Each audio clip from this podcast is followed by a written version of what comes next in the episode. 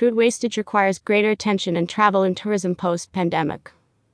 Reducing and recycling food waste is a priority because of the COVID 19 pandemic. The initiatives currently in place to combat food wastage from tourism is not enough. Removing large scale buffets in hotels would go a long way to completely eradicating food waste.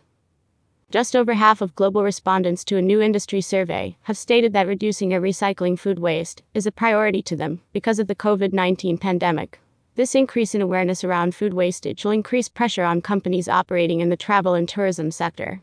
When it comes to environmental policies, there are plenty of initiatives to address climate change and reducing carbon footprint, but the same level of attention is not given to the increasingly pressing issue of food wastage.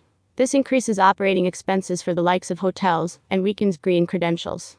The initiatives currently in place to combat food wastage from tourism is not enough, especially when looking at the lodging industry specifically. As one of many examples, Hilton has pledged to reduce food waste by 50%, but not until 2030, which is quite a lengthy timescale. With COVID 19 shattering occupancy rates for many major players in the lodging industry, environmental targets should be exceeded and brought forward.